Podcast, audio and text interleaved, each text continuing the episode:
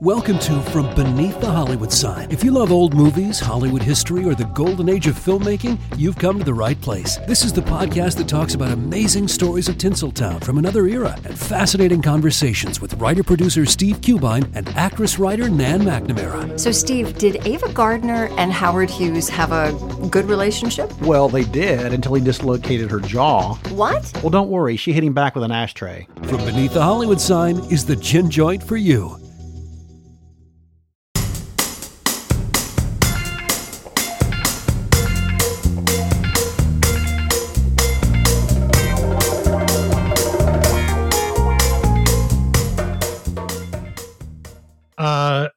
Anyway, let's do it. This is our first in a while. We've been we've been gone for a little bit, and we didn't do one last week because uh, I don't know why. I'm lazy. Um, There's a lot but going on. uh, it's our we it's our kids first. the same age. There's a lot Ex- going on. exactly. Yes, and Joe's a grandson or granddaughter of the same age as well. We had. oh, uh, really? Oh, very cool. Yeah, the movies that made me babies were born on the same day. Wow. Holy Yep. smokes. Wow. yes, That's it's neat. very it's very uh, it's very interesting, and we're uh, we are anticipating that someday they will get together and start dating, and then We take can over keep the it show. going but that. That's a long long time from now. But one thing we, one thing I think we will be keeping going this long is talk about the strike because based on what I'm hearing, Yeah, This is- this is exactly. like the- They'll still be doing that story. WGA spotlight. yeah. I, Wait. I have the title, Joe. You miss you. I have a title for the show that they will be uh, by the time they do it. It will be called the TikToks that made me. Uh, anyway, let's uh, let's get into it. We have a a, a, a young fella here, uh, Peter Cameron. Um, Peter, greetings, welcome, welcome to the show. Tell, um, let's just jump in, man. Tell tell uh, Joe's never met you. Um, nice to meet you, Joe.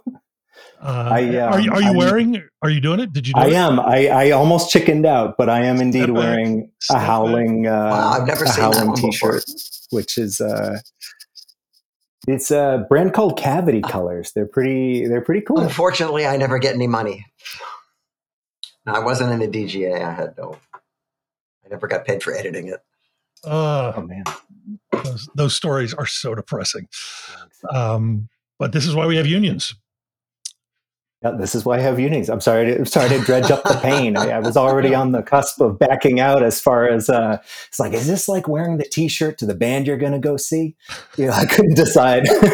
No, no, it's cool. Um, I would have loved. I want someone to come on someday with a Howling Two T-shirt. That would be. I don't think those exist. That would be impressive. Although fans may be making them. That'd be a choice.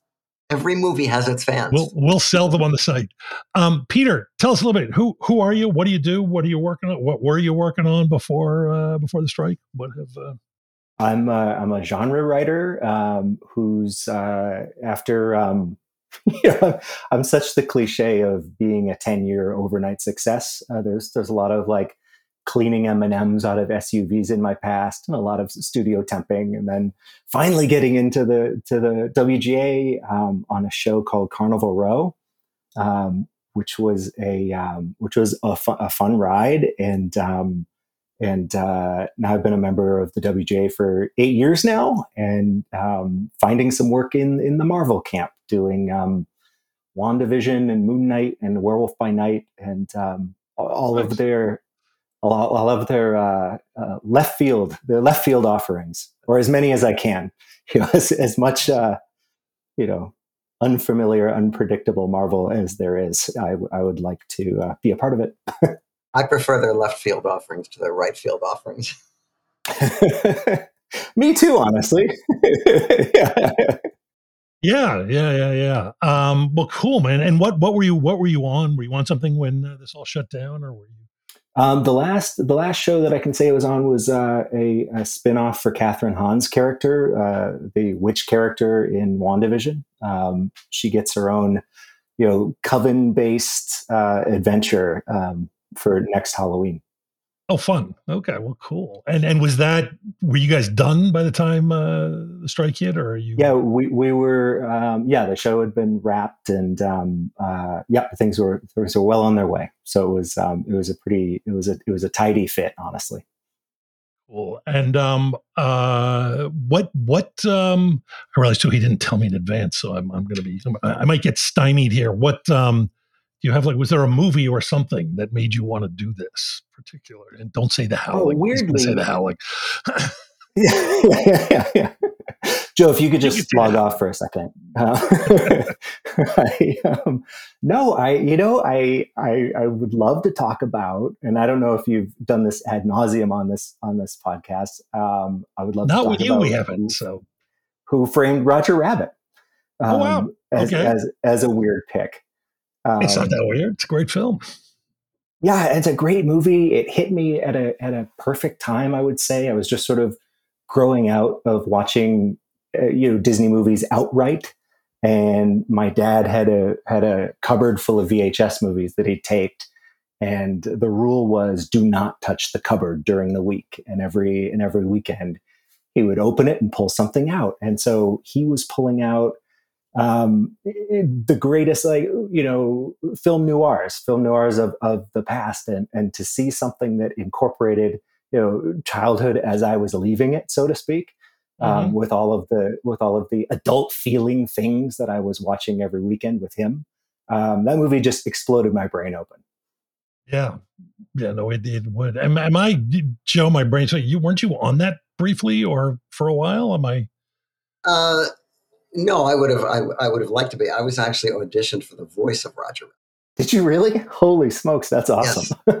Wow. which uh, which I was. Which I, it's a good thing I didn't get because I, I really wasn't right for it. But um, The question is, I suppose, would you have dressed up as a rabbit like Charles Fleischer did on set? And, I wouldn't uh, have. I don't think I would have turned it into my avocation. Like, yeah. Charles fair. Fleischer didn't have that much else going for him at the time, so I think that was a, a lucky a lucky break for him. but I just, I love that movie. Yeah, no, it's it's it's fantastic. I mean, it was it was just it was a revelation um, at the time. In fact, we were just talking the other day about people acting with uh, things that aren't there, and I remember reading. I mean, certainly noticing, but also like reading at the time that uh, people were saying Bob Hoskins was like the best they'd ever seen it. Being able to, to maintain Yeah, eye really contact and emote with someone who's not actually in the room.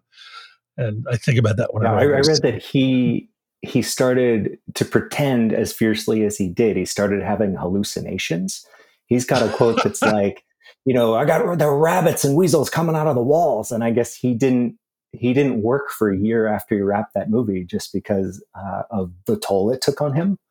Um, Yeah. Which I believe, like people hail rightly hail Back to the Future as a perfect movie from that Zemeckis period, but I put Who Framed Roger Rabbit right up there with it as far as just such a taut script and it subverts expectations while also delivering like exactly what's on the tin and the animation is so fastidious and yeah i i, I love them great bad guy performance christopher lloyd like non-blinking before uh anthony hopkins made it cool in, uh, Oh, that's a Michael Caine trick going way back. Actually, oh yeah That's- that that's is a michael Caine, Caine. yeah that's right yeah, it goes back yeah, decades. for The, uh, power yeah Yeah, the uh, yeah, we watched it again about a year and a half ago. My God, the the scene.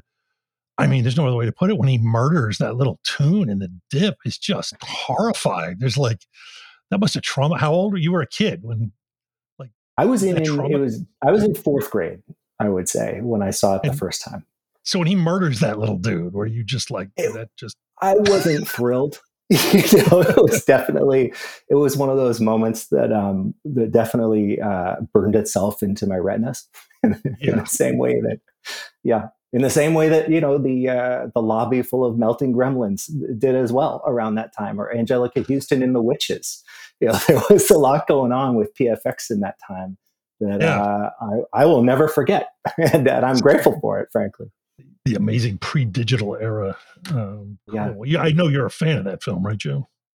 I'm I'm, I'm a fan of all the movies that have been mentioned.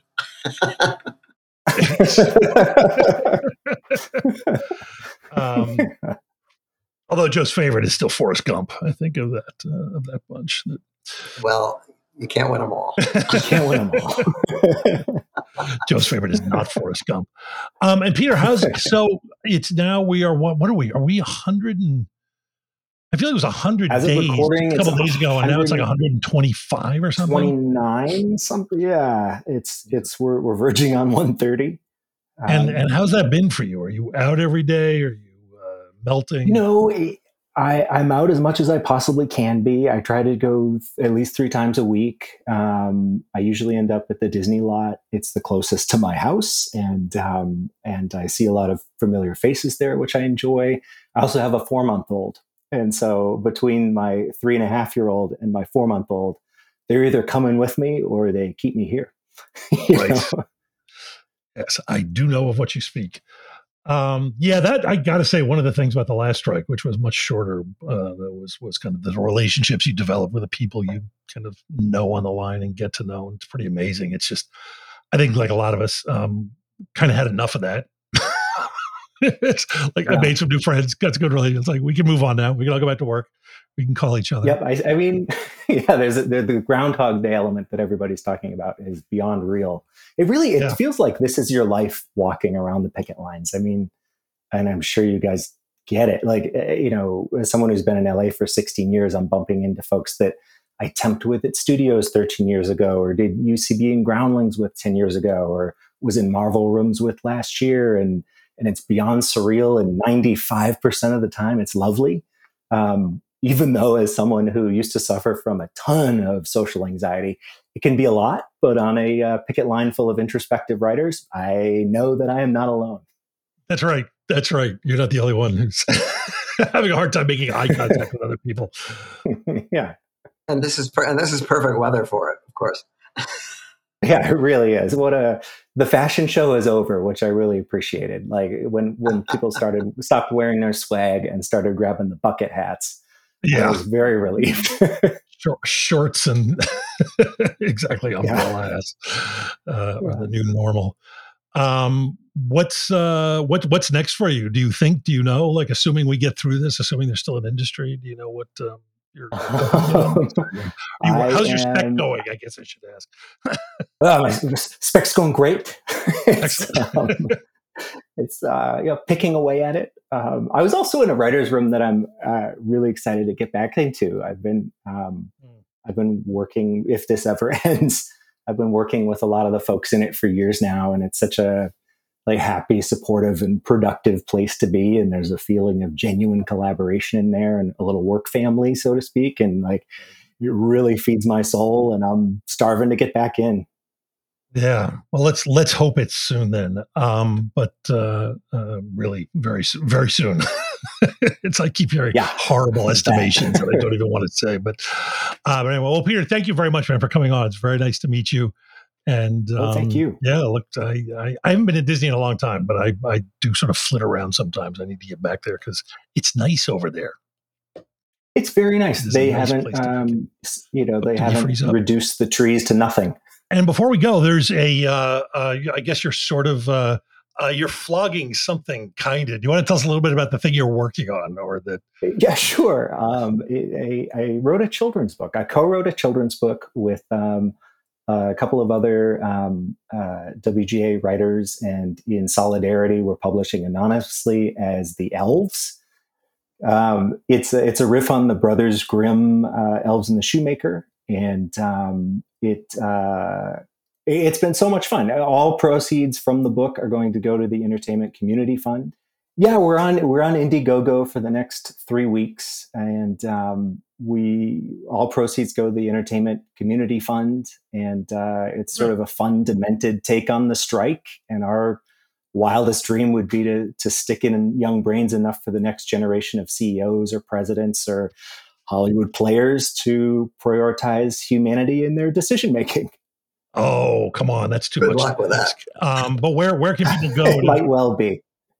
Where where can people go to to get it to support it? To um, there's a uh, let's say uh, at Elves and the Shoemaker on Instagram. Um, it's also an Indiegogo campaign called the Elves and the Shoemakers.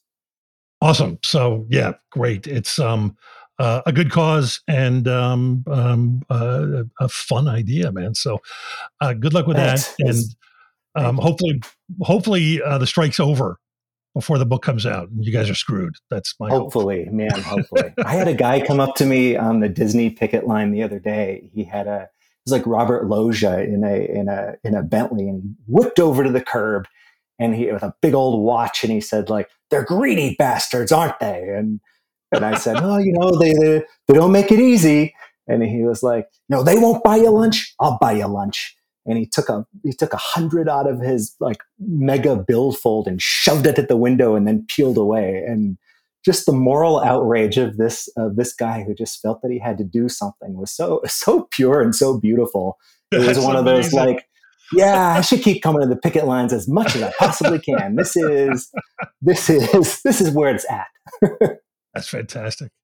Uh, well, Peter, thank you so much for coming on, man. We really appreciate it. Thanks, great and to uh, Oh, thank you both. good luck with the book, and and let's end It's this great to meet you. strike. Yeah, for real. I'm such a fan of this podcast. I, this is we have uh, a fan. just to say it now that we've wrapped.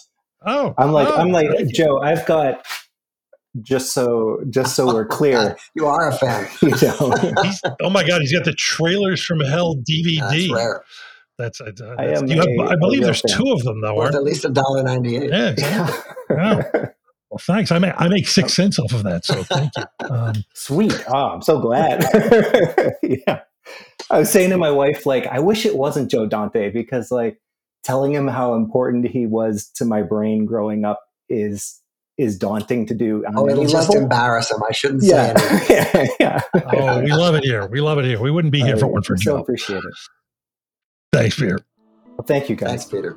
And now, before we jump into our conversation with Richard Shepard, uh, as you probably know if you've been listening to our show since it premiered back in 1943, um, many of the movies we talk about, if not all of them, 'cause sometimes we get so obscure it's ridiculous, uh, are available at moviesunlimited.com. They're the expert on movies since 1978, which, uh, if you've been listening to the show, you also know is 20 years before I was born.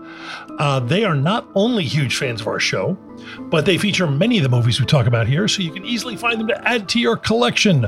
Sure, you can stream a lot of stuff these days, but when you buy your favorites, you'll watch what you want, when you want, and there's usually a ton of great content, bonus features like director's commentary, deleted scenes, and all sorts of goodness. Busy doing something? No, not too busy to click the Movies Unlimited banner on our website and buy your favorites from hard to find films, imports, and more. Go now to moviesunlimited.com, the movie collector's website where shipping is always free on orders over $50.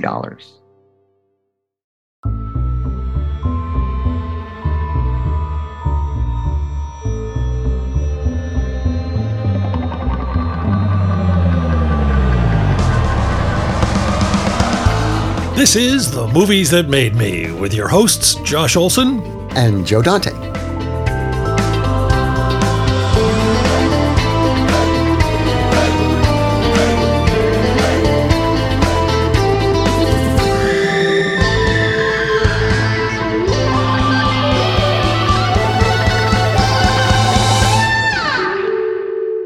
Realize I, I sort of have a list, but I sort of don't. So we're just going to be flying by the seat of our pants, Joe. You're, uh, I have a, a little more of an idea than you, but that's about it. But um, uh, very, very excited. Our, our guest is a writer director whose work I've enjoyed uh, many, many times. Richard Shepard uh, has done films. Um, and there's a kind of, uh, uh, I, I had forgotten you had done The Perfection, which I, I very much enjoyed.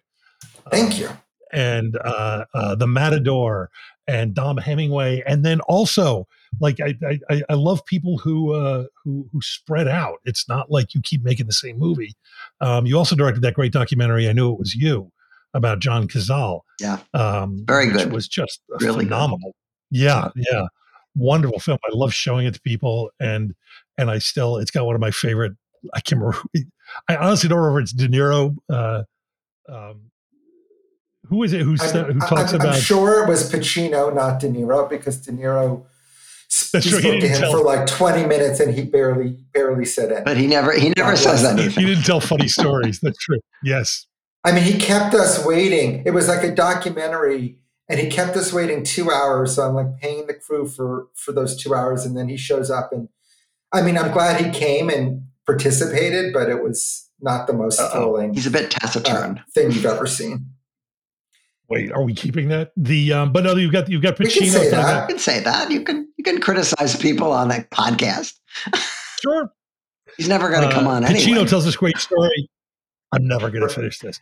Pacino tells this great story about his friend John coming to see him and saying, "You got to come see my girlfriend And the thing." She's like, "She's she's the greatest actress of her generation," and he's like, "Yeah, yeah, whatever." And they go off, and of course, his girlfriend's Meryl Streep. it, it's uh, it was uh, that was an incredible like documentary to be able to make. I uh, I had always loved John Cazale, and mm-hmm. there wasn't barely anything about him at that point on the internet, barely anything. And I I thought someone should make a documentary about this, and then I was like, well, actually, maybe it can be me. And we tracked down his brother.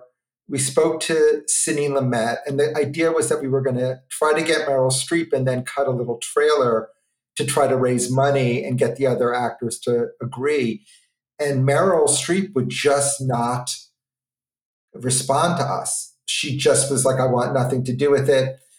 And this went on for like a year and a half. And finally, John's brother uh, confronted her at an art opening that he knew she was going to and said, Why are you not doing this documentary? These are really good people. And she agreed to do it if she uh, could remove herself from the documentary after seeing it. Um, but uh, but her participation, obviously, once she said yes, then Pacino said yes, yeah, yeah. and everybody said yes, and uh, it was it was really like for for me to be able to sit with those directors, um, with Coppola, and to sit with Gene Hackman, and and all. I mean, it was just it was it was and to talk about John Cazale, you know, yeah, who yeah. I feel like the the film when it's screened on HBO is like kind of a, a, reintroduction of him in a way that that I was very happy to be part of. Yeah. Yeah, no, it's great stuff, and, uh, and actually, that kind of gives us a nice segue into what we're going to talk about because um, uh, you didn't ask me who who refused to talk to me though. Oh, oh, you're going to tell us anyway, who though. Refused to talk. well, uh, two people just wouldn't talk, and I didn't. I don't think either of them was because they didn't like John, but they just for whatever reason. So um, Chris Walken wouldn't talk to us, and I had actually worked with Chris Walken on a movie I hmm. produced, mm. and I was convinced that he would, and he definitely had no interest in talking to us. And then Michael Cimino wouldn't talk to us. Oh, and well, okay that was that made he, some sense because I think yeah. he was sort of in the middle of of transitioning and uh, um, uh, we, we, we offered to do it on audio and he wouldn't do it but but uh, despite that we did get to we did get to speak to almost every other person I wanted or every other person I wanted well, yeah and Cimino kind of makes sense because he's notoriously kind of um, avoided stuff like that I I did I think I've told this story of the show before but I got to see him at a screening at the American Cinematheque of um, Thunderbolt and Lightfoot many, many years oh, ago. Wow. And uh, which, of course, you know, an amazing film and um, plays like gangbusters to a crowd. And I remember the the two things that were noteworthy was first of all, he sat for the first couple of minutes. He, when he came out, he sat down on the microphone and started talking, and you were literally listening to him talk through his own ass finally, which um, and, and uh, the person interviewing him was very intimidated finally got him to pick up the mic. But he said the most bizarre thing, and I'm, I'm still wrestling with it. Apparently, after Thunderbolt and Lightfoot, which he said was a great experience for him, um, he shot the script exactly as he wanted. The any changes that were made were improvements. He found out later that Clint had just been deflecting any kind of studio interference from him. So as far as he knew, everything was great, and every day Clint was going back and battling to keep him on. Eastwood comes to him afterwards, goes, "This has been one of the best experiences I've ever had. I would love to do your next film. It could be anything, whatever you want to do. I don't even have to be in it. I'd like to be part of it. And he said it was a nice offer, but I I turned it down because I wanted to have my my freedom.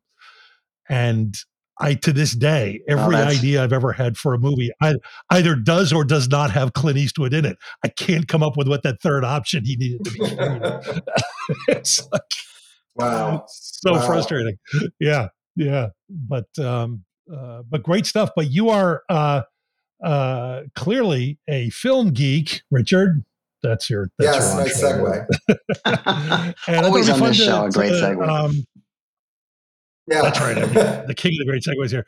I, I listen. I, I, we wanted to have you on anyway, but it was um, uh, great fun and great timing. Um, Richard, this was a COVID project. Am I correct? Is that how it started?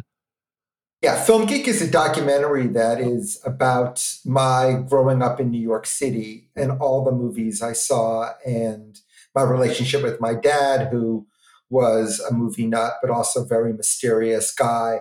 And uh, I, I had been toying with this idea, and then during COVID, I just it sort of pushed me over. I worked with uh, this editor, Adam Lichtenstein, who I'd worked with before, who I've known for for a long time since NYU, and I knew he had similar movie tastes as well as new movies like I did.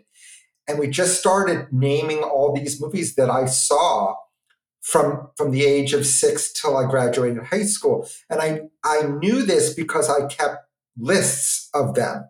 So I actually Joe, you're well represented in. in I used to do. I used to I keep saw. lists too. I, I was. I was. I was a list maker, and you know, you got to remember. Uh, uh, when I grew up, there was no place to go to get information. If you if you want to know something about a movie, you had to, you know, had to consult the Motion Picture Daily or something, you know, in, in some library somewhere, and then write down all the information. And and it was it was daunting. I mean, it was the internet is such a blessing. People don't realize. Oh my god. Oh my god. Yeah. I mean, I I I so I kept lists, and then as I started to create this movie, we started using the film clips to tell the story. And uh, I think it's a I think it's kind of really fun. We did it, you know, over the computer and uh, FaceTime, but it ended up being something I'm, ex- I'm extremely proud of. And it was actually quite difficult, the personal stuff, because you know all our movies are personal, and I've brought a lot of myself into my movies, obviously. But this sort of dealing with my dad and and all of that was, you know, it was it was challenging as a writer and as a director to to try and tell the story without also, you know, I'm not a super famous director, so I had to figure out a way to make something that would be interesting to people who didn't know who I who I am, you know, who don't know who I am. Right. And so that also was that was also part of what was fun. But um, you know, as as I was thinking about coming on to your podcast, I was just thinking about well, I should sort of start probably talk about the movies I saw senior year in high school in some capacity because I saw, you know, I saw I have the list right here. I saw He has an amazing list. But I, but I do before before It's only it's only an hour show, um, Richard. Yeah, but, uh, and it's audio. Josh, But I did I did Josh, Josh told me to pick ten. we've and we've seen the film and it's it's one of it's called Film Geek and actually you've managed to get um get it cleared through fair use and it's going to be uh I believe it's the what is it the 22nd of September it's Friday actually the twenty second at the American Cinematheque at the Los Feliz. Definitely Three. worth a worth a visit. Uh, yeah for I sure. really hope people come out to see it, and I will be doing a Q and A, and uh, the mic won't be. Uh, uh, I will actually hold the mic up to my mouth, so everyone will be able to hear. Ex- Yeah, no, it's a lot of fun. I, I highly recommend it. It's very fun if um it's great if that's your era. It's great if it's not your era. It'll kind of cause you to sort of think about, you know, um, um, for want of a better phrase, the movies that made you. and it'll make you want to see movies. That's that's the great thing about it. it make, eh, what is that movie? That looks interesting. If this guy thinks it's interesting, then then I should check it out. You know. I mean, isn't that the best when someone when you're when you're seeing something and someone's being passionate about a movie, it suddenly you're like, oh, you know, I've heard of that movie, but I never thought I should see it, and then suddenly like, you know what, I'm gonna, I'm actually gonna watch it, and it, it leads to so many amazing things because despite having seen what I thought was every single movie playing in New York City from 1980 to 1983, I missed quite a lot. So it's nice as I get older to, to catch up.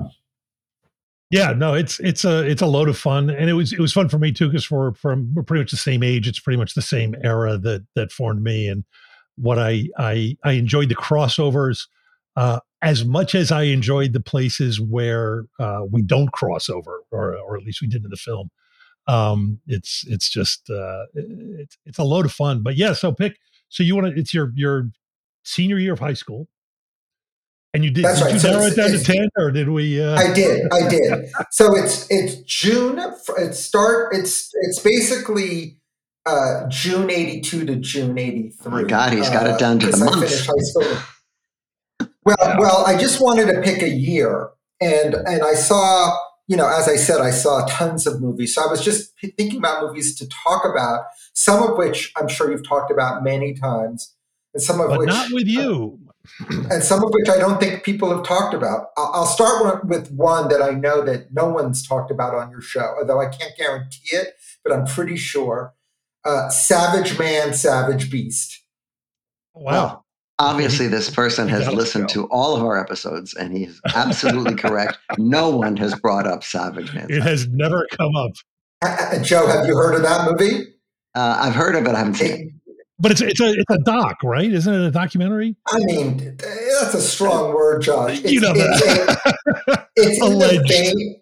It's in the vein of Faces of Death, and It's a Mondo uh, you know, movie, a- isn't it? That's that's right, kind of. It's an Italian movie. Um, for, it was actually made in the '70s, but it got released in New York. Uh, I think at the A Street Playhouse in in in my uh, junior year of or senior year of high school, and it it, it it has like lots of footage of animals attacking people, not people, animals attacking other animals and stuff like that. But the the reason that I had heard of it and was interested in seeing it was because supposedly there was an actual attack of an animal on a human being that was filmed Of course, And- of course. and it was a it was a I still remember this because it was really shocking, and it only was years later that I realized that it had been faked.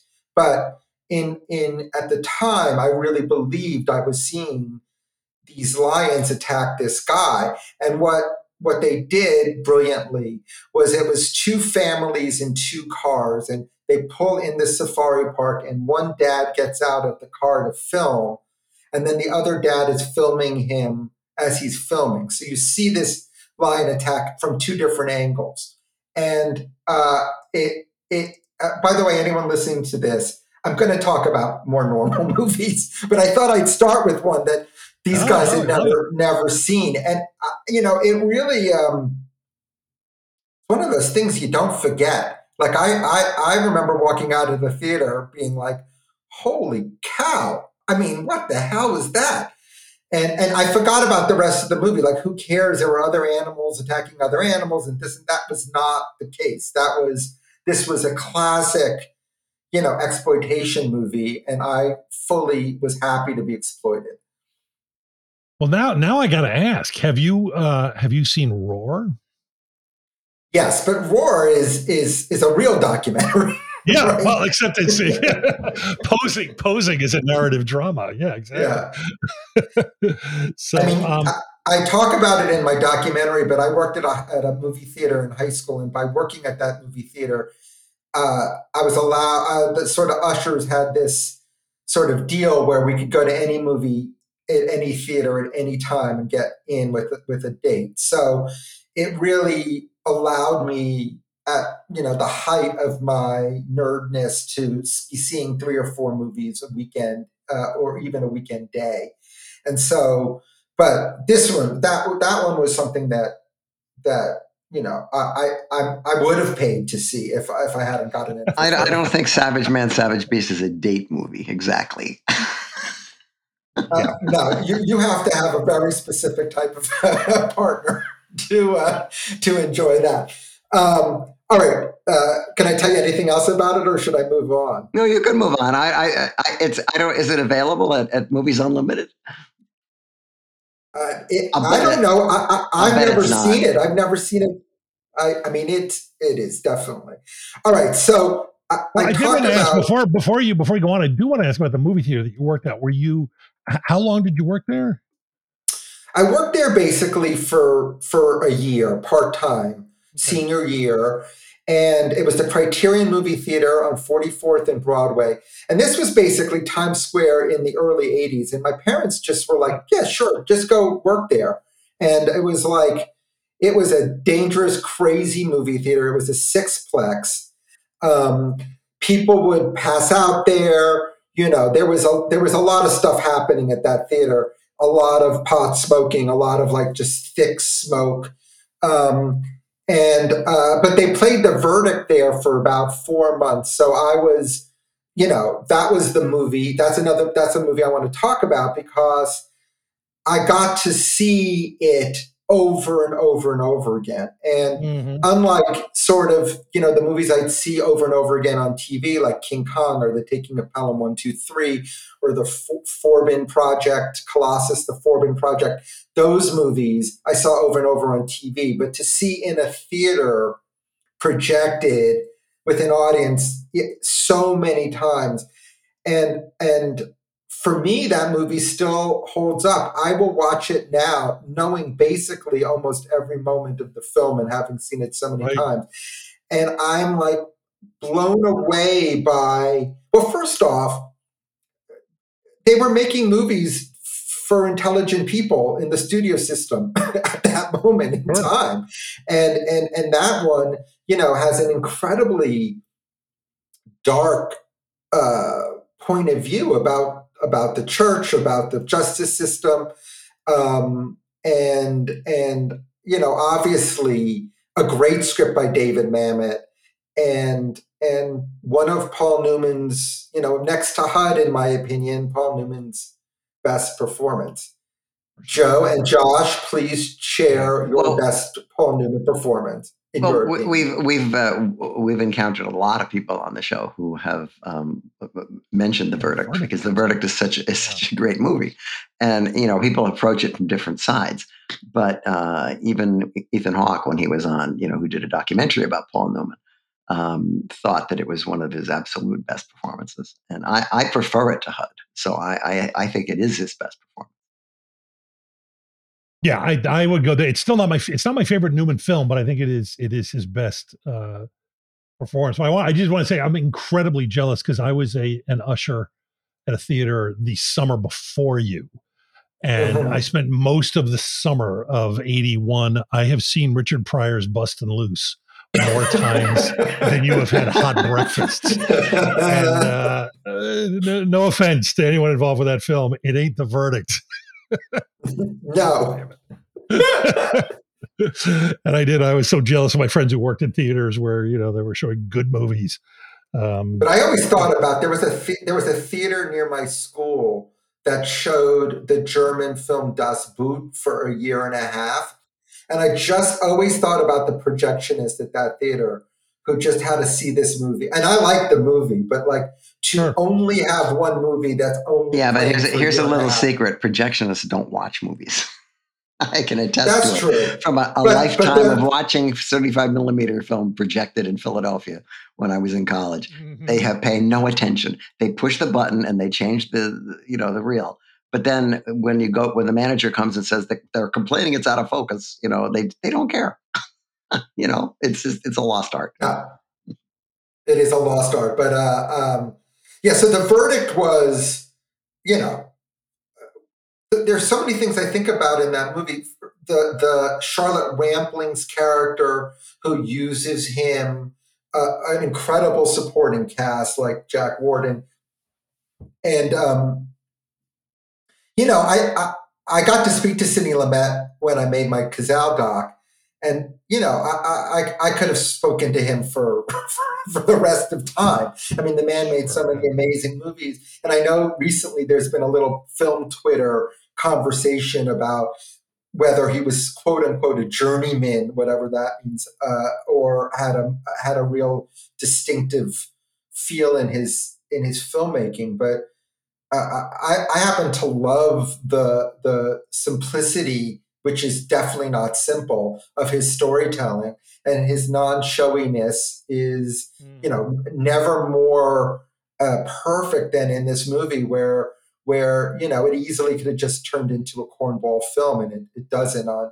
on on every level no he was great he was great from the beginning he was a tv director originally and uh, when he did his first feature which was 12 angry men uh, which is you know a bunch of guys in a room um, uh, the thing that that aside from the really great ensemble cast, uh, is that he and, and, it's a terrific screenplay. But he starts it with the camera up above. Then, as the drama yeah.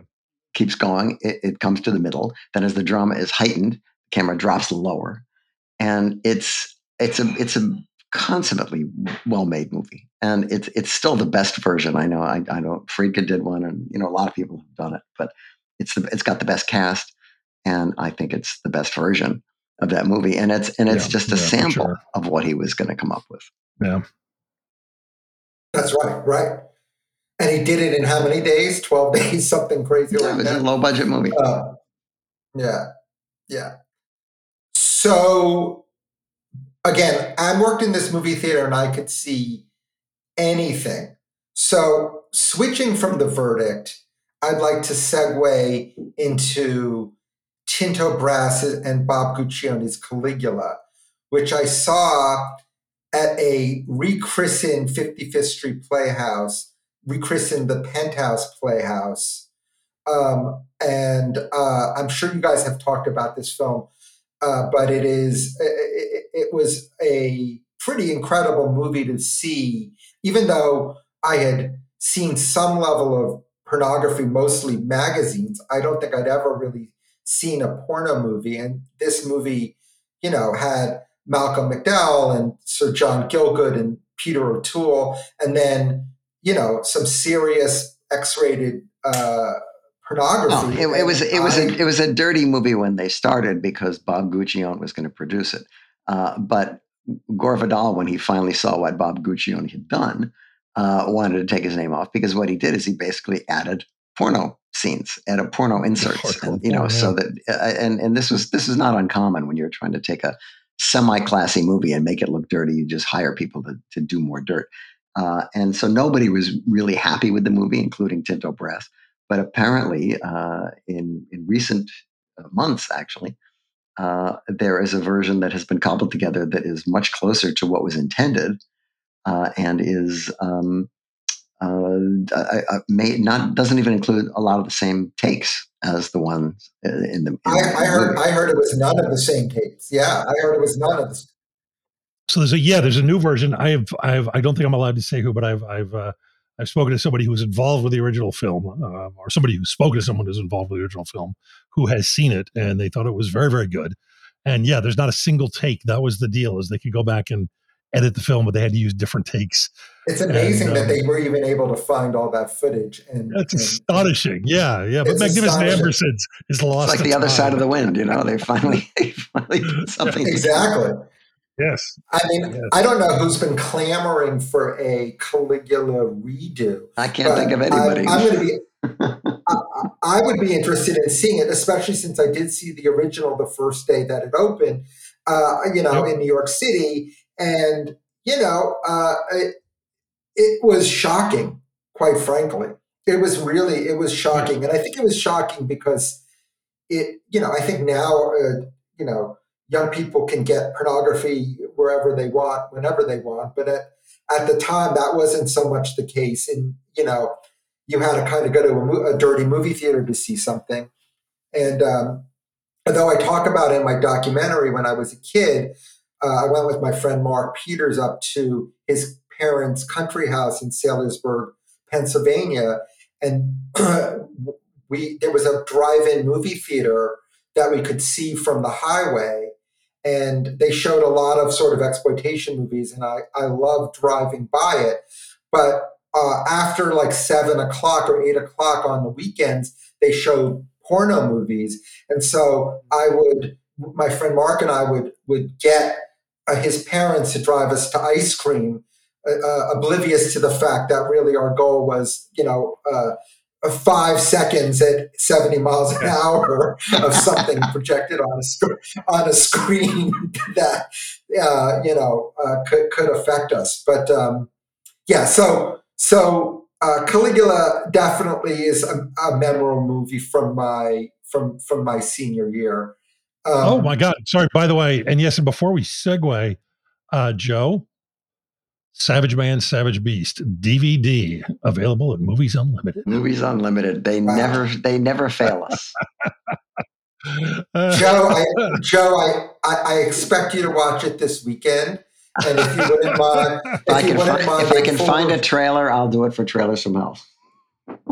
Uh, that would be great, and I would love I would love your take as a esteemed director, whether you think that the uh, animal attack on the humans is staged or not. Uh, because it, uh, in my mind, it wasn't staged at, at 16 when I saw it, but now uh, at a ripe old age, it, it, I think it was. All right, next, next is a movie that um, I just loved when I saw it as a kid, and I saw it recently, and it, some of it really holds up. It's called Starstruck, and it's uh, directed by Gillian Armstrong, and it starred a woman named Jo Kennedy, and it was a very low budget musical out of Australia, yeah. and I I remember. Well, first of all, I just thought it was delightful. It was like it was fun and funny and weird I couldn't understand half the things that people were saying. It didn't matter. The, the, the songs were sort of punk, oingo boingo sort of sound. I bought the soundtrack on cassette at Tower Records on 66th Street in Broadway, and uh, you know w- wore it out listening to it. Um, like I, I would buy albums all the time of the movies I'd seen, but this one in particular it, it, and I, I, think it's the movie that started Gillian Armstrong's Hollywood career. I think she went from that to directing Mel Gibson in in, in Mrs. Soffel. Mm-hmm. Uh, uh, but for me, it was it was uh, you know I, I saw every type of movie that could be made, and and this was this just had a a sort of homegrown spirit, much like a like a like any indie film. It had a sort of like a spark to it based on the fact that it wasn't slick and wasn't Hollywood produced, and it stuck with me to the point where you know I I, I eagerly watched it recently and, and enjoyed it. You know, not quite maybe the same way I did at sixteen, but uh, you know. Uh, it certainly was a movie at that moment that made me realize, hey, listen, there's there's all sorts of genres. And you know, part of the reason that I direct television as much as I do, and pilots specifically, is that I get to, in my mind, be like a 1940s studio director, and that I get to jump from genre to genre. So, you know, I, I can go from sort of a procedural, like a serious, you know, network procedural like Criminal Minds, to to to recently Zoey's Extraordinary Playlist, which was a musical, and to go and I know that uh, it's all in my DNA from what I watched as a kid that that these movies like Starstruck or or Fame or other musical movies that they they just are in me. So I, I am able to approach it uh, with some level of confidence, you know, that I'm not going to completely embarrass myself. Yeah, yeah, that makes sense. Um, that's that's kind of a cool way to look at it too, because uh, that is a time I think a lot of us yearn for. In some well, ways. I just love the idea, Joe. When you were when you were starting, did you you started in the early seventies, late sixties? Was early seventies? When yeah. were you? When were you? And and so the studio system, as we knew it, was sort of dead. But you were growing up, you were aware of it. I mean, oh yeah, me, but um, I, I like- when I was growing up, I was I, I wasn't aware of who made the movies. I was just aware of that I liked them, you know. And I had certain certain studios were more fun than others. You know, if it was a Universal picture, it was always more fun for a kid than you know, it was a Audie Murphy Western or a science fiction movie or whatever. And when the logo came up, it was like, oh, this will be a good picture, you know even if it turns out it wasn't a good picture, it seemed like a good picture. um, and so there was a lot of studio identity then. But by the time I started in the business in the 70s, uh, the, the, um, everything had changed. And uh, the indies were really where the only place that people who didn't have any credits or any experience yeah. uh, were going to be able to, uh, you know, get a foothold. Yeah. It does seem like that was a, a very specific magical period where so many great movies uh, both bigger budget and smaller budget were made. And I, I, I, look at the directors who could, who who really could switch genres like that, and it, I you know it's it's the greatest thing in the world, you know, to be able to to put your hand in so many different sorts of storytelling that you're not daunted or being set, you know, imprisoned as one type of director, but you can say, "Hey, listen, I've never done this. Let me let me try it." And, well, that's true. Except if you do if you do something that's successful in a particular genre, then that tends to straight back to straight you a little because the next time you get hired, it it's does. like, well, yeah. they they do that kind of picture, you know. But you said they don't do this kind of picture, so we're not gonna we're gonna hire this other guy who does that kind of picture. Uh, so it was it's it's limiting. Uh, obviously, I was lucky because grade B horror movies happened to be on the ascendant, and uh, they started being taken over by the studios, and and so I could go from grade B uh, independent movies to grade B studio movies. It's it's amazing, Joe, and you're still doing it. You're still, I mean, man, more, more or less. I love it. Yeah. Um, so from from uh, Starstruck, um, I, I think I can segue to um, another type of musical. Uh, this one, a documentary, The Decline of Western Civilization, directed by Penelope Spheeris, which, without a doubt, it, uh, affected me and made me as a, as a filmmaker and a person. It was a a nitroglycerin explosion of, of, of noise and anger and an exploration of the LA punk scene uh, on the ground level. And, you know, she just really got in there. And I had heard of punk music. I'd heard punk music, but I had never been, I had never seen that. I had never been part of that world uh, as I was at that moment and seeing that film and it still holds up. I just watched it. It is it is a fascinating documentary. And then she went on to make two other sequels, and the second one in particular sequels, about yeah. the about the heavy metal scene in LA is is just as good, a, a little slicker, um, but uh, just as fascinating. But Decline of Western Civilization was one of those. You went to the theater, and the theater floor was sticky and dirty, and you felt like you probably, you know, you might get mugged watching the movie, and you came out of it, you know, invigorated by just she just she just documented something that at least for me a kid from the upper west side seemed as foreign as as as a you know as anything i'd ever seen. Uh, uh, um, and, and i i I mean, that's why I'm talking about it, and I hope anyone who hasn't seen it, it's on it's on Criterion streaming right now, and it's so worth watching. Nice, nice. Yeah, I've I've not seen it since it came out, but uh, um, yeah. But did you did you um did you have any connection to the New York punk scene? Were you feeling? Uh... You know, I just did. I, I, I was a kid. I, I kind of just. I was a kid who listened to movie soundtracks. I mean, right, it, right. it's not, I, I, wish I could be cooler and tell you that.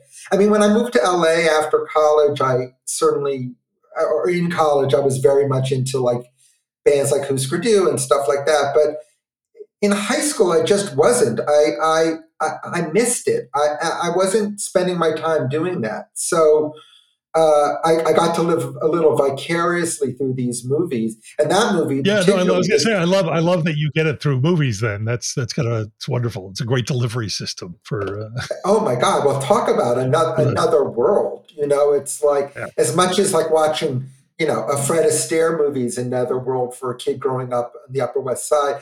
Back in the seventies, the Upper West Side was Panic and Needle Park was the Upper West Side, so it wasn't like it is now, and and you know to see you know to go to a revival theater and see a Fred Astaire movie that as, was as foreign as going to you know the the Theater 80 St. Mark's and seeing uh, Decline of Western Civilization. Um, right. You know, it was a it was a, just a different a different thing. So from from there, still kind of in the world of music a little. Uh, I think I want to talk about uh, Valley Girl, which uh, has one of the great soundtracks, or it did before they changed it when it came on VHS. But um, uh, it it it uh, that was an introduction to the punk scene of LA, you know, and also the introduction of Nick Cage uh, in many ways. I don't think it was his first movie, but it was the first movie where you noticed him and mm. I was like, who the hell is this guy? It was such a balls to the wall performance, a hello, I'm going to be a movie star introduction, playing sort of a Hollywood punk guy who who, has a crush on a a girl who goes to school in the valley and couldn't be more opposite him. And directed by Martha Coolidge. And, uh, you know, kind of like uh, Fast Times at Ridgemont High, it was a.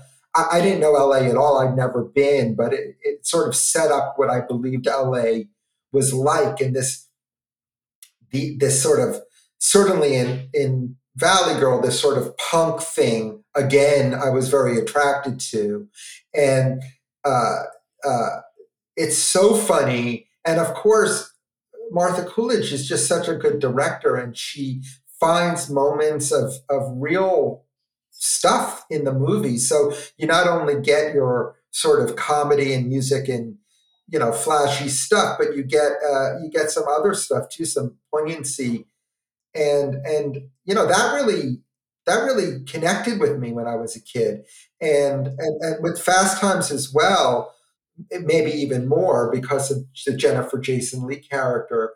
You know, a, a real honesty in the portrayal of teenagers that you know at that point I was seeing a lot of like Porky's and Porky's 2 and and losing it and all these sorts of movies that that were basically just like here's a bunch of guys and they're just trying to get laid.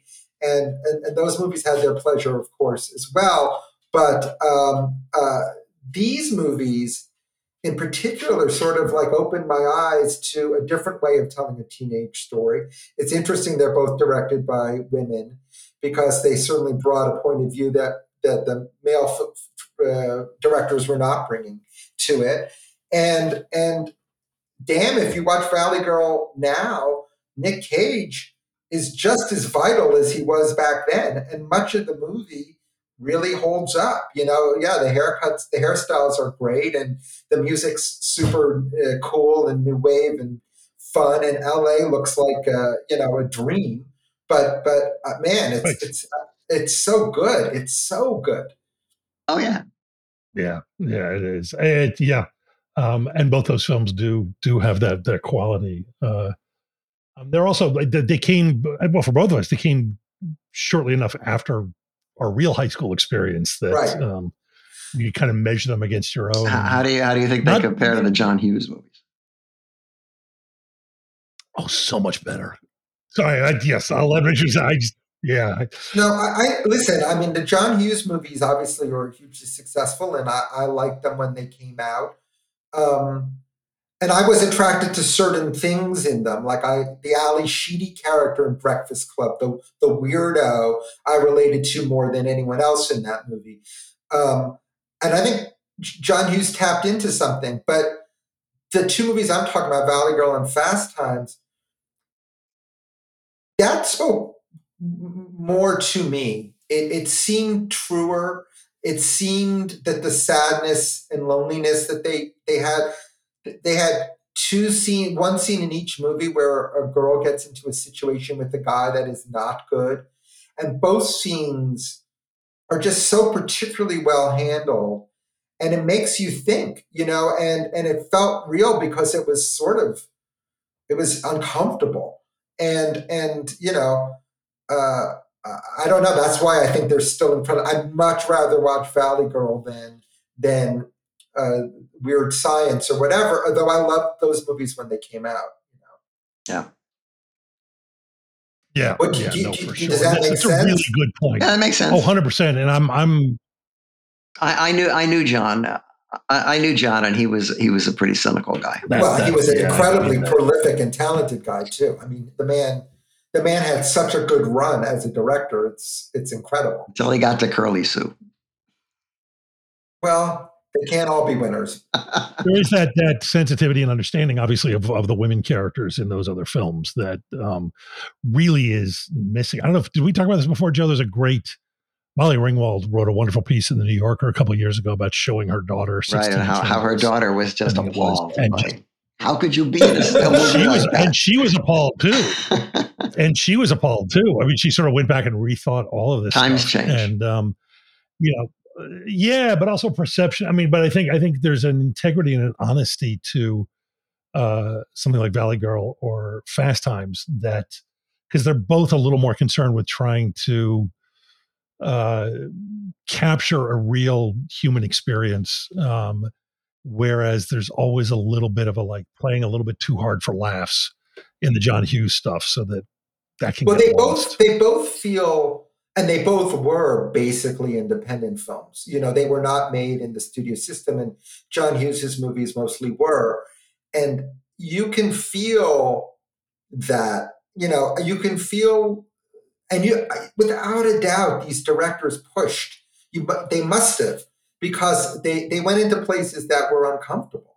You know, Mm. E.G. Daily in Valley Girl has a situation with a guy in a room and it's uncomfortable. And Jennifer Jason Lee's scene where she sort of loses her virginity is, is just one of the most, you know, tough, toughest scenes to watch. And her vulnerability is, you know, I mean, she's an extraordinary actress. And that, you know, was an it was one of the introductions to her for me. And I was like, who is that person? I will see anything she she does because it felt like it felt real in a way that you as a teenager see your friends and talk to your friends and there's a real you know if you're if you're if you're aware and, and enough to, to sense it a real a vulnerability in people and it's rare to see that in movies and i think that going back to paul newman in the verdict his vulnerability in a non-flashy way is why that movie works i mean one of the things i learned when i was doing the Cazale doc, I spoke to Sam Rockwell. I spoke to a few character actors like Steve Buscemi and uh, uh, Philip Seymour Hoffman. But I spoke to Sam, and Sam said that what John Cazale did was that he would be weak on screen, but not let you know that he was acting weak. And he says a lot of actors will play weak, but they will show you that they're actually not weak, but they are performing. Mm. This is a performance. I'm going to Yeah. put on a weird voice. I'm going to put on a fat suit. I'm going to put on a. I'm going to make myself look weird, so you know that deep down I'm still the sexy, strong actor that you know and love. Right. But I'm going to play this weak person, and hopefully you'll give me a, a, a Golden Globe. And what I think that Cazale never did that. Cazale Cazale just was it was incapable of of doing that falsehood.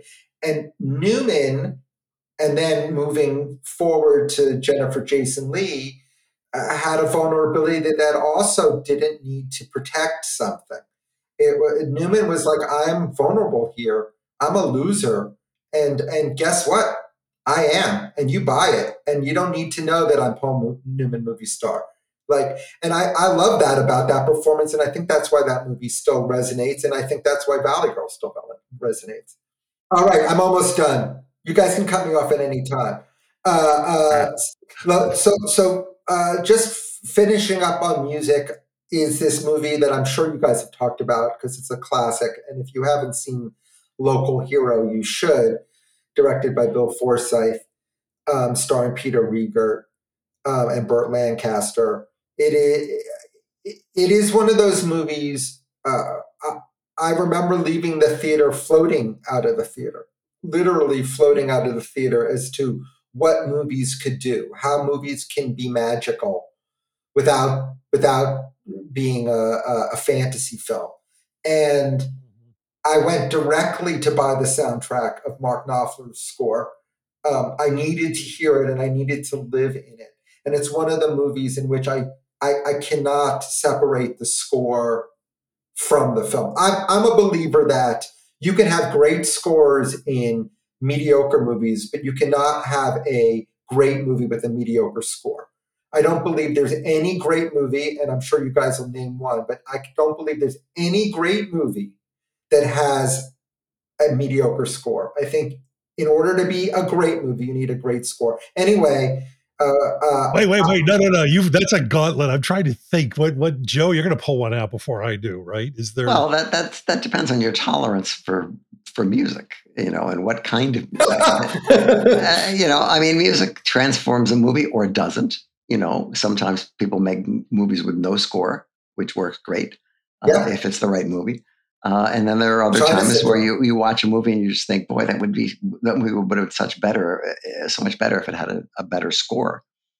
Um, but I, I, I think most without a doubt. I think most movies that we think of as really great movies have pretty impressive scores, and it's it's sort of or, or part of the yeah. it's sort of part of the, the the the whole gestation thing about getting putting all these people together and trying to make one piece of art out of a whole bunch of different things. No, no, no, I got it. I got it. I was convinced it would be five minutes after we finished and I would go away and I go, shit, it's it's it's and and we love him and we recently lost him and he's been on the show to live and die in LA. I'm sorry. I will go to my grave thinking Wang Chung's one of the dopiest bands there ever was. You The couldn't be more wrong, Josh. Josh, you, you, you poor, poor, sad man. Wang Chung? Wang No, Chung's no. You know I'm right. fantastic. You know I'm right. No, I refuse to. I refuse to. But that, but that anyway, sometimes so- that sometimes that boils down to a matter of personal taste. Uh, The, the, the trick is, does it work for the movie? Even if the music is not Yes, music that's that you want to take home and play the record, and there's a lot of those kind of scores that are, Right. they, they support the movie, for sure, but they're not sure, exactly like great lis- listening. Uh, and there are other movies, the- like the Sergio Yeah. Leone movies, where you just want to you, you you can't have the movie, but you got the score. It's almost like having the movie. Right. Right. Yeah, I think that the sco- well, local hero is just a small, uh, quirky, slightly Scottish melancholy uh, character piece. Uh, real fish out of water. It's funny and moving, and the score just is part of the DNA of the film. And the last moment of the movie, uh, which is one of the great endings I think ever, works on both a storytelling standpoint and obviously beautifully executed. But the music at that moment just lifts it lifts you and it makes you realize why the film is the is the is the art form that it is because it is all art forms combined it's music it's art it's acting it's it's poetry it's dance it's all of it and uh, uh, it's it, it's rare to find a movie that that just feels original from the first frame to the last. And I, I think Local Hero, if anyone hasn't seen it, is is certainly worth tracking down. Uh, yeah, no, for sure. And and And movies Uh, unlimited. Yeah. movies unlimited. So Indeed. so um, I have uh, uh, one more movie left, and and uh, um, uh, that's because I combined Valley Girl and and uh, Fast Times. Um, uh, this is not a classic. Uh, in fact, I would say that it's a it's a craptastic masterpiece. Um, uh, Sylvester Stallone "Staying Alive," um, which is Whoa, first time, another first time here, Joe. We started with a first timer and we're going out with a no one has is- ever brought up staying alive. well because it's just one of the most uh, terrible movies maybe ever made. Uh, it is, you know, and it's a sequel to a movie that that that gets better with every viewing, which is Saturday Night Fever, another movie that is very dark and and very willing to show character flaws. This was a money grab sequel several years after. I would think it's six years after uh, Saturday Night Fever, so I don't think the world was clamoring for this sequel. And uh, John Travolta's character has gone from working at a hardware store in Brooklyn to being a Broadway dancer. And uh, uh, Stallone uh, has a little cameo in it, uh, but he is not in it. He directed it. And that he, shot, that shot. He's is he wearing a giant mink coat or something? oh my God, no! I saw them film that day on the Upper West Side. I saw. Oh Travolta- no, did you? I saw Travolta and Stallone in these Nanook of the North fur coats, and I was like, "What the hell is happening?" I used to just go to movie sets all the time and talk about it in my doc, but I was I was definitely there for that. But so that might have made me more susceptible to the charms of staying alive. But it is it is ah. it's one of those movies where it's a bad idea, and then you feel that no one could get Stallone to change anything. That that and, and by the way, I, I'm a fan of Stallone. I think he's a great writer, and I think he's perfectly made some very good movies. And Paradise Alley. Paradise Alley and Fist, and but you know, listen, he's he's he's incredibly smart guy. This movie feels like not one human being, you know, from from the wardrobe to the set design to the plot, to the casting of the other actors, to to to every almost every single decision. It, it's actually quite so I I bring it up because it was a movie and I used to love bad movies as much as anyone. And I still can find some joy in it. But this was the first, maybe the first time that I was able to be like, wait, this guy who who wrote Rocky, which I consider a, a near perfect movie, and the guy who and the sequel to a spectacular film with John Travolta, who is an incredible actor, have somehow managed. And, and and listen, it happens. Just shit goes wrong in this business, and money gets spent, and decisions that should be made are made the wrong way, and it's it is such a difficult job. So I I don't hold it against them personally, other than the two hours that I spent, uh, I think the Loews Astor uh, on 44th Street seeing that film. But he he was at a. I remember I was fascinated with that film because he was just at a peak. He had had whatever it was was it like Rocky three had come out was a massive hit, and then he had First Blood, which was like his big, yeah, you know, great. sort of establishing another sort of you know superhero character that he would go on to play forever and ever. And it was like he was at an all time high there, and it really did feel like uh, you know, just these fevered egos completely out of control um, for a no, I mean, it, you really truly feel that no one could say no to that. Literally, Stallone Mhm. could have been like, "I want to, I want to have uh, 15 camels dancing down Times Square," and they'd be like, "We're going to Yeah. get that for you, no problem." Uh, And the Joe, fact that his ever- cameo, yeah, the entire point of his cameo is because just Travolta walking down the street, when he just bumps into a guy and he turns around and it's Stallone wearing this fur coat. Doesn't he have like the shades on? And he's just like maxed out early 80s. I mean, it is. It my is. It is some. It is some. It is some shocking stuff. It really needs to be seen to be believed. Um, I wish I could. I would like to host a screening of Staying Alive, and and uh, I would. I would have a. But here's the question Would you stay and watch the film? Oh, I definitely would. I would watch it. I would watch if I was. I would watch it. Hey, Joe, have you ever been in a situation where you were directing something or about to direct something, and you felt the the wheels coming off the the track, and you were like, Yeah, it was a movie. It was a movie with Sylvester Stallone called "Stop or My Mom Will Shoot," which uh, "Oh, I- well, there you go." wh- which That's which right, which yes. I thought was a kind of a dodgy idea, but Carrie Fisher uh, thought it was. Uh, well, he said, "Well, let's get together. Maybe we can make something out of this." And we we wrote some stuff, and you know, we sort of uh, we we worked up a whole, a whole approach for it, and um, it and we presented it to him, and and uh, and he thought it was okay. Uh, but it was it was so apparent to us that all the decisions that were being made were, were bad ones, uh, and that this movie was really going to tank. Uh, that we we just we just opted out, and so we didn't make it. Someone else did, to their chagrin. Right. So you skirt.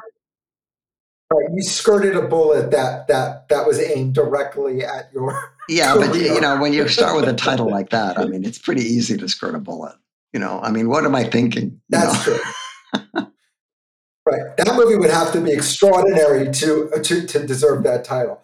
I bet uh, in the years right after Saturday Night Fever, there were probably some very interesting pitches to a sequel. I bet there were. Oh, if they were sure. talking about sequel, there was probably an interesting way to approach continuing that story. And boy, if Stallone did not pick the exact opposite of an interesting approach to telling that story. It was just a career stepping oh, stone. God. Yeah. Some steps go up, some steps Yeah. go down. Well, he survived. It's so true. Um, I wish I could say that. I wish I could say that he got my money, but he didn't. But because I got him, he has enough money. He doesn't need yours. Yeah, that's that is so true. I feel like there wasn't that. That was sort of like Travolta. Travolta did not make it through that one. Okay, is my uh, he was he was having a hard time at that point. But and then he did perfect, right? He did perfect almost right Oh, after, and that was oh. like the. And don't oh, forget, you know, don't he forget moment just- to I think he had moment. Just Don't forget moment to moment. Another career yeah. But highlight. that, but that was earlier. That was earlier, though. Yeah. He's had his ups and downs. Yeah, he had. He's thank thank Quentin Tarantino for reviving him. But yeah, Perfect was supposed to be. It was like uh, uh, Urban Cowboy had been based on an article, I think, in Rolling Stone, and it tapped into this thing that was happening. At the and you could just see the gears going with Perfect. It was like, hey, it's another article, and and this this uh, this working out thing is happening, and let's. I, I saw that movie, I, uh, uh, Perfect, which is Travolta and Jamie Lee Curtis. And is it directed by the guy who made Urban Cowboy, or am I making that? James Bridges? I don't James so. Bridges directed. I, I, I yes, it like, is. It is James Bridges. They put the team back together. So Um, it is. I, I I don't remember anything about it other than there were enormously long scenes of aerobics class, like like eno- like endless scenes, and and I'd pay there to see is a that. moment or two. Yeah. So there's a few moments where you're like, oh, great. There's Jamie Lee Curtis and there's Travolta and they look great and they're dancing. And then it just never stopped. It's almost like the editor's cut of that movie got directly put into the theater. It's like, here's the assembly. Uh, here's the assembly. We'll cut it down from nine minutes to two minutes, but here's the nine minutes so you can see what you shot. And somehow, through a, a, a series of mix ups, the negative got cut and that was released. Oh wait, and am I wrong? I know Laraine Newman is in it, and, and I always feel yeah, for, yeah, yeah. For, for that. And Jan Wenner plays himself, I believe. Does he not? Is that the? Uh, You, yes, I think Travolta's a Rolling Stone reporter, and Jan Wenner plays Yeah. himself. yeah. Um, Again, one of those yeah. movies where they were just so certain they were they were on it. It was like this thing is just going to be a smash. We have Oh, certainly dear. given our listeners a lot of movies to um, avoid. Well, I've given them some to avoid, and I think I've given them some to see. I think so that's I true. wanted to Some great ones. That's yeah, fair. very much so. For sure. Thank you, Richard. if you're in town, if you're in LA, uh, end of September, is it 22nd? Um, Yeah. Film Geek is going to be at the American Cinematheque, and let us hope there will be many more screenings and um, uh, uh, a Blu-ray or streaming or some version thereof because it's it's really a lot of fun, and um, it's one of those things I, love where that. it's like it's it's it's so specific you don't have to have a single thing in common with it for it to work if that makes sense it just becomes universal in, it, in its You just have to like movies. um, but it's it's great stuff That's right. yeah, but by the way, maybe I I like to think that a movie like that could could you know charge somebody up who doesn't normally enjoy film to you know maybe go off and see Starstruck or you know something um, could happen. That's why we do this, right? Exactly. I, I love your show, guys. I'm, I'm honored to be on, Thanks, Richard. and uh, uh, uh, we'll speak soon. Thank you so much. Happy to have you. Thank you, man. The Movies That Made Me is the official podcast of Trailers from Hell, the best damn movie website there is. Our engineer is the composer John Barrett, who also transmogrified, produced, and created our theme song. We are proud to be part of the Airwave Media Podcast Network. Learn more at airwavemedia.com. This is Josh Olson for The Movies That Made Me.